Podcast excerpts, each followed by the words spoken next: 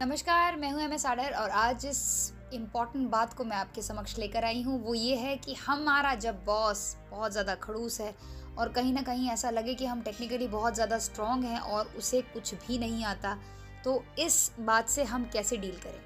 पहले मैं शुरुआत करूँगी एक बेहतरीन कविता से, जिसे जानकी वल्लभ शास्त्री जी ने लिखा है। कुपथ कुपथ जो रथ दौड़ाता, पथ निर्देशक वह है लाज लजाती जिसकी कृति से, धृति उपदेश वह है। मूर्त दम्भ गढ़ने उठता है, शील विनय परिभाषा। मृत्यु रक्त मुख से देता, जन को जीवन की आशा। जनता धरती पर बैठी है, नभ में मंच खड़ा है। जो जितना है दूर मही से, उतना वही बड़ा है। इस कविता का वही मतलब है जो आप समझ रहे हैं। बड़े साफ़ तौर पे इसमें बताया गया है कि जिसे रथ नहीं दौड़ाना आता, वो सिखाएगा आपको कैसे रथ चलाया जाता है। हमेशा ऐसा होता है, ज़्यादातर ऐसा होता है। और जिसकी जो कैरेक्टरलेस होगा, वो लंबे लंबे लेक्चर देगा कैरेक्टर क्या होता है कैरेक्टर कैसे बनाया जाता है। बहुत बड़े मंच पर खड़े होकर भाषण देगा, जनता धूप में धूल फांक रही होगी। उसको कुछ भी नहीं पता, कख भी नहीं पता, और वो लेक्चर पर लेक्चर दिए जाएगा।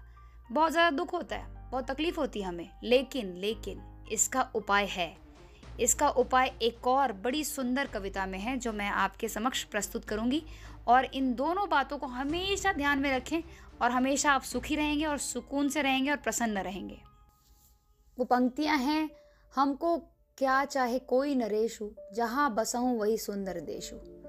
अब इनकी रचयिता तो अनोनमस है, लेकिन बहुत सुंदर तरीके से उन्होंने इस बात को एक्सप्लेन किया है। चाहे कोई भी राजा बने, प्रजा को अपना काम करते रहना होता है। वो कोई फ़र्क नहीं पड़ता। और जहाँ हम जिस भी देश में हैं, जिस भी जगह पर बसे हुए हैं, वही सबसे सुंदर है। दूसरों से कंपेयर करने की कोई ज़रूरत नहीं है।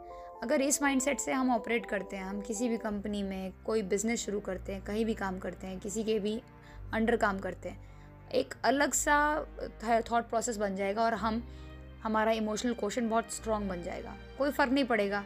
कौन आ रहा है, कौन जा रहा है, और हम आराम से अपना काम कर पाएँगे। ये दोनों कविताओं के मेल जोल से हम समझ सकते हैं कि कितनी भी सिचुएशन ख़राब हो, कोई भी आ जाए, उसको कुछ भी नहीं आता हो, फिर भी हमें अपने शांति मन में बना के अपना काम पे ध्यान रखना और अपना काम करते जाना है। इसी के साथ देते हैं इस पूरी बात को विराम। मिलेंगे नई कहानी के साथ में और बनाएँगे अपने इमोशनल क्वेश्चन को स्ट्रॉन्ग हँसते रहिए, मुस्कुराते रहिए। Have a blissful life